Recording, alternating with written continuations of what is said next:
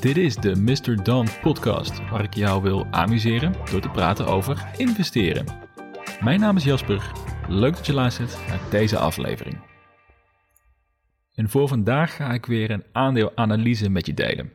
Op Twitter heb ik de afgelopen week een poll geplaatst over welk aandeel jullie het liefst een analyse van willen. En de keuze is gevallen op het bedrijf Palantir, ticker PLTR. En waarvoor mijn dank overigens, want dat is veruit het meest complexe bedrijf in de poll. Wat betekent dat ik de laatste zes uur bezig ben geweest met de analyse. En ik zit hier met vijf A4'tjes vol met aantekeningen en daarmee ook met, uh, met lichte hoofdpijn. Maar ik ga ervoor zorgen dat jij na deze aflevering exact weet wat Palantir doet. En geloof mij, dat wordt echt een hele uitdaging op zich. Maar voordat we starten, de gebruikelijke disclaimer.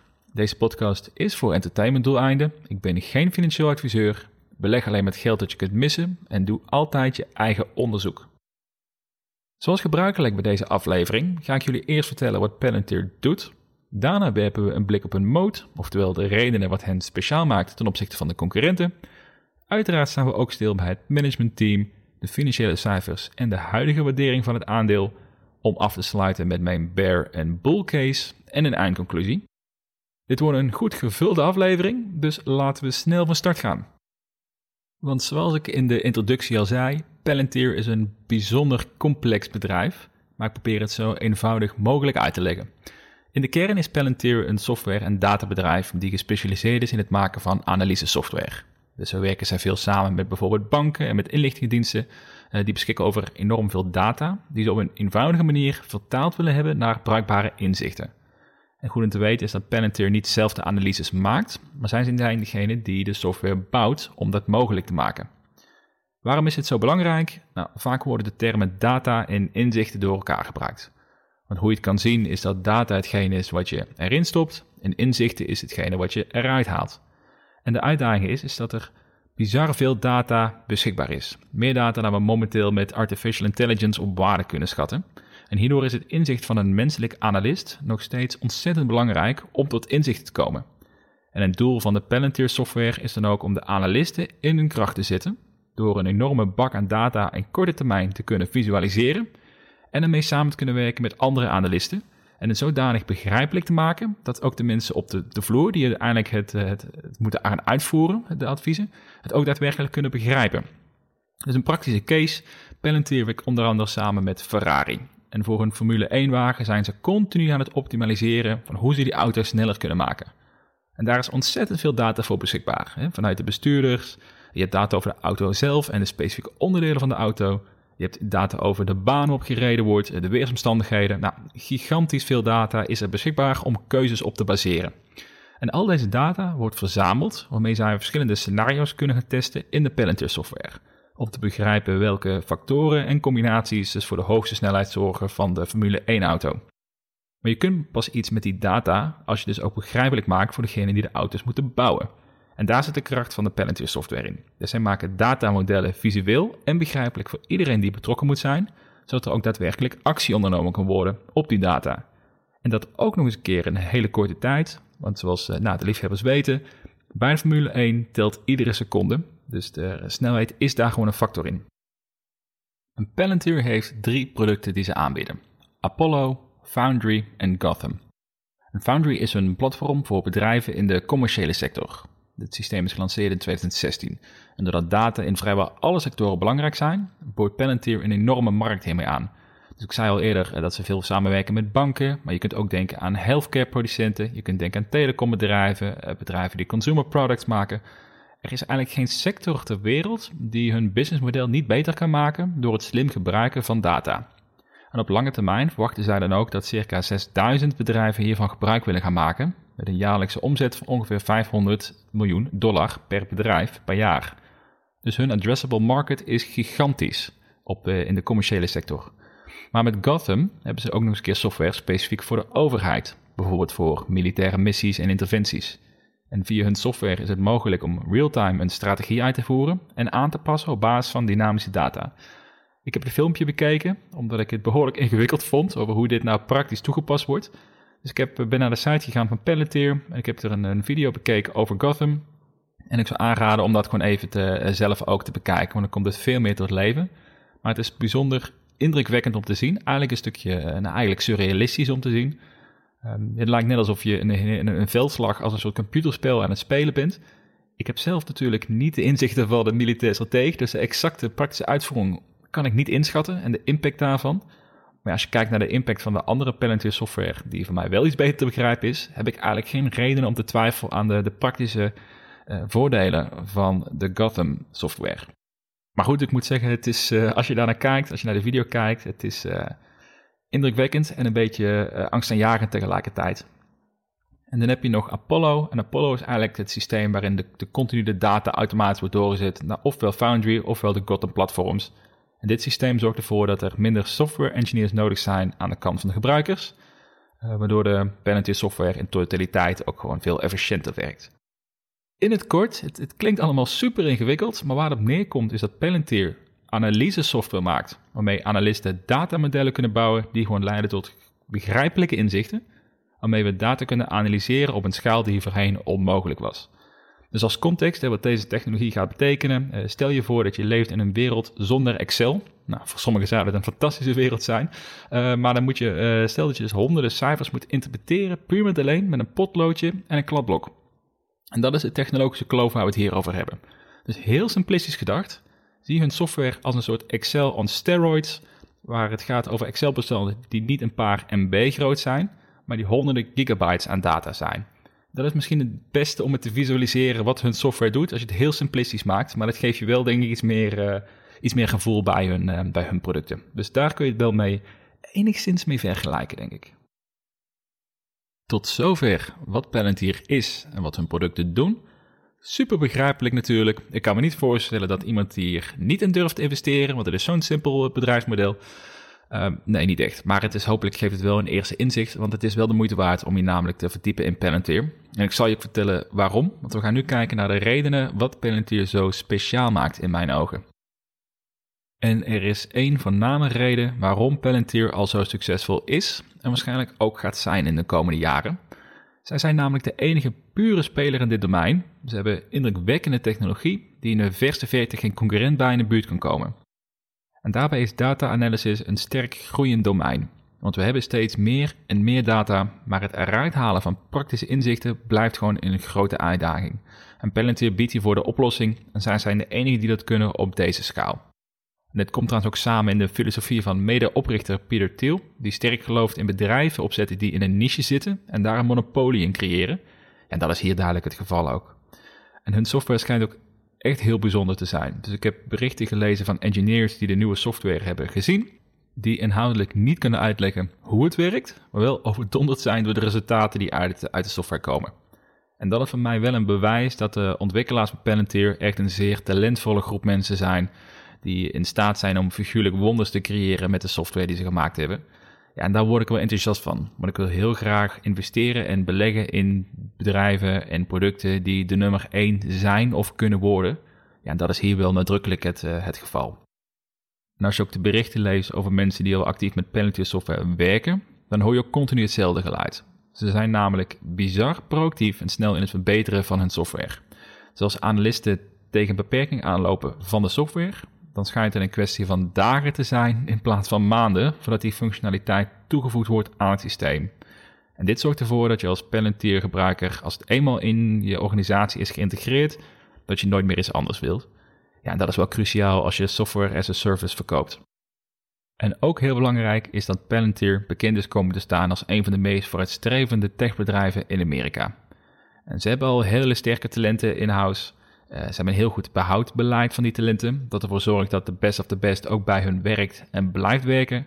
Dus hebben ze onder andere ook een Employee Incentive Program, waarmee werknemers ook direct aandeelhouder worden. Dus als een bedrijf groeit, profiteren zij direct mee.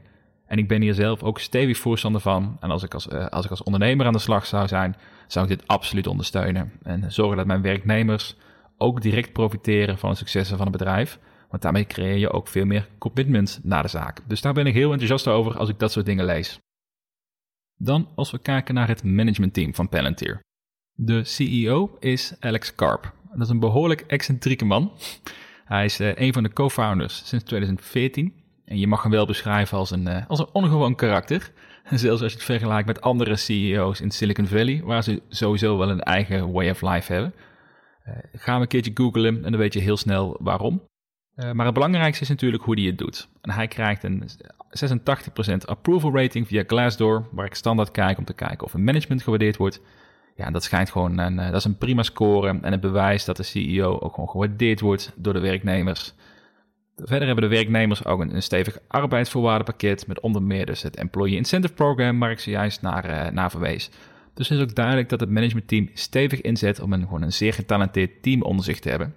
Dus dat, uh, dat ziet er allemaal goed uit.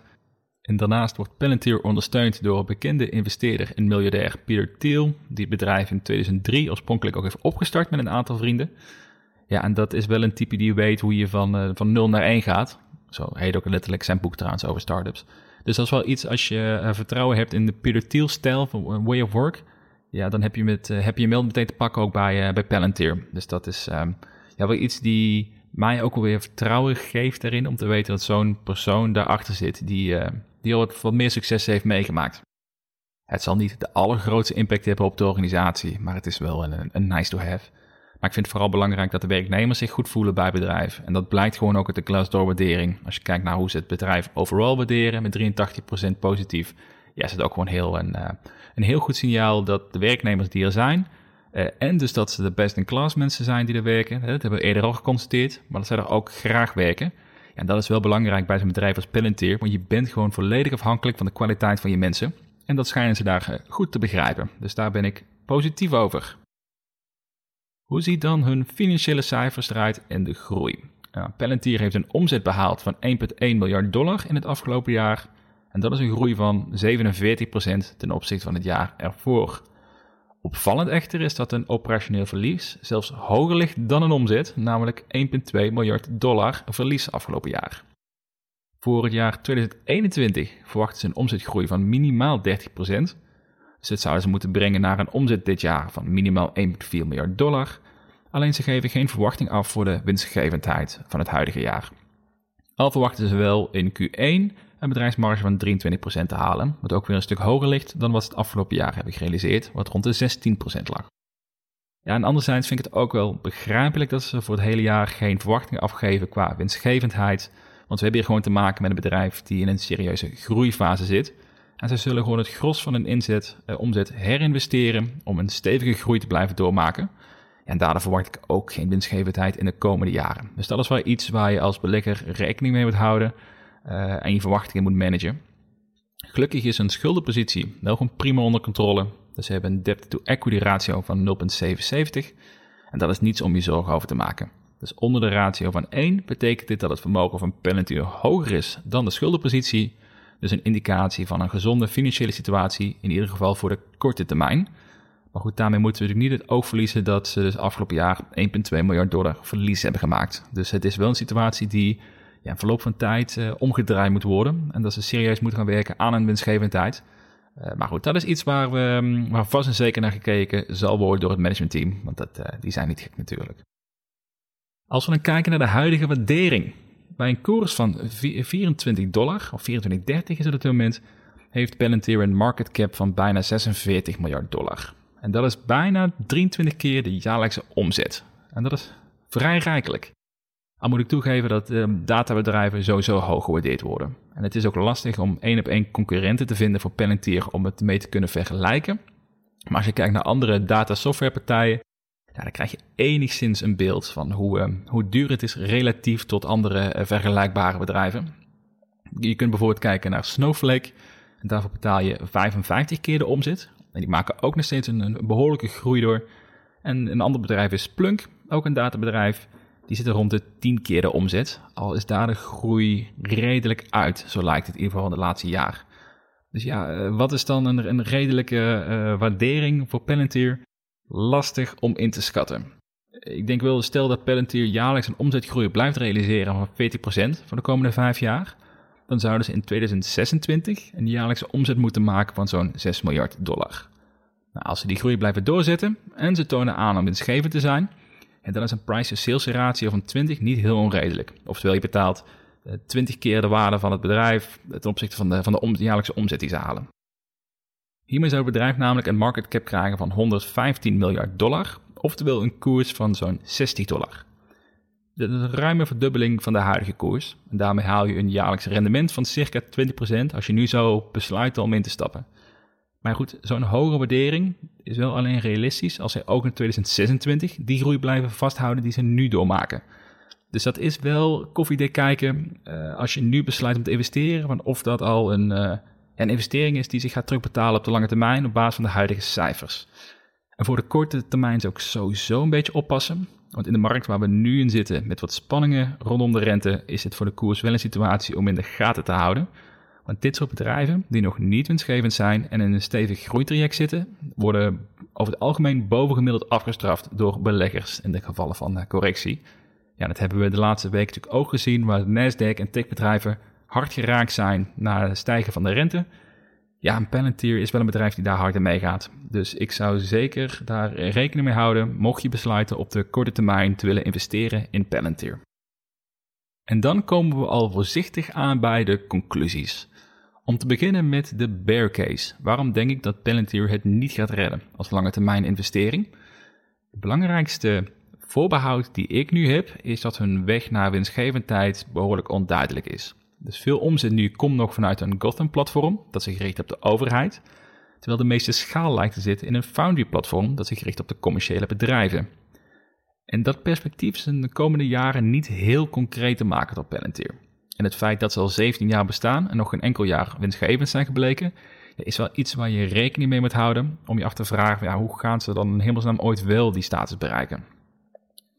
Een andere mogelijke ja, redenen uh, waarom het niet gaat slagen, is dat het een vrij controversieel bedrijf is. Ze zijn betrokken bij situaties waar je als belegger niet per se goed bij hoeft te voelen, zoals bijvoorbeeld militaire conflict situaties. En dat zou op termijn wel eens publieke druk kunnen opleveren. En ook zijn er de nodige geheimen rondom het bedrijf, wat uiteraard op zich logisch is als je veel werkt met data, zeker vanuit de overheid. Eh, maar dit zorgt er wel voor dat veel informatie afgeschermd is. Ook krijgen werknemers van Palantir een forse bonus aangeboden als ze ervoor kiezen om dicht bij het Palantir kantoor te wonen. Oftewel, als je wil investeren in een transparant en open bedrijf, dan zijn er betere keuzes dan Palantir. Want er zijn gewoon bepaalde informatie die, die wij als beleggers niet gaan krijgen eh, door de gevoeligheid ervan, door de aard, aard van het businessmodel. Mm, dus ja, je zult meer dan bij andere bedrijven moeten vertrouwen op hun way of working en uh, dat ze het, uh, het goed doen voor, voor de maatschappij en voor de aandeelhouders. Dus ja, meer vertrouwen dan misschien bij andere bedrijven het geval is. En als je dan kijkt naar de waardering, nou, die is dus vrij hoog op dit moment. Dus je moet echt vertrouwen hebben in een groeitraject en in de groei van het datadomein. En voor beleggers die hopen om snel rendement te halen met dit aandeel, denk ik dat er wel betere keuzes zijn op de beurs op dit moment. Ik zie dit echt als een, een alles of niets aandeel, waarbij je speculeert op meerdere facetten die niet allemaal binnen de controle liggen van Palantir. Maar er zijn natuurlijk ook redenen waarom het bedrijf wel enorm succesvol gaat zijn. Om, en de belangrijkste reden daarvoor is dat Palantir is de enige speler in deze niche. Ze hebben uitzonderlijke software, ze hebben een aansprekende visie en zijn actief in een groeidomein die de komende jaren nog steeds belangrijker wordt.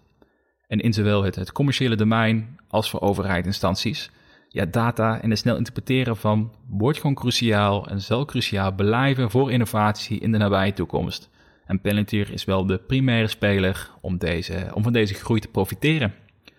En het feit ook dat Palantir niet winstgevend is geweest in de afgelopen 17 jaar is ook niet ongebruikelijk voor groeibedrijven. En zie bijvoorbeeld Tesla, die pas sinds mid-2020 voor het eerst winstgevend is geworden na vele jaren zwaar structureel verlies geleden te hebben. En je zou het zelfs bijna als een reden kunnen beschouwen om wel te investeren als een bedrijf verliesgevend is, mits zij de omzet die ze halen dus stevig herinvesteren voor het, eh, het stimuleren van verdere groei. Een soort eh, go hard or go home aanpak. Ja, en dat past wel bij Palantir. Dus als je kijkt naar de allround conclusie, zoals ik Palantir nu zie als, als belegger, ik zie Palantir echt als een lange termijn groeiaandeel. Ze zijn niet winstgevend, ook al laten ze mooie omzetgroei zien. Maar dit is geen bedrijf die de komende jaren de winstgevendheid gaat bereiken van andere grote techbedrijven zoals een Microsoft of een Apple bijvoorbeeld.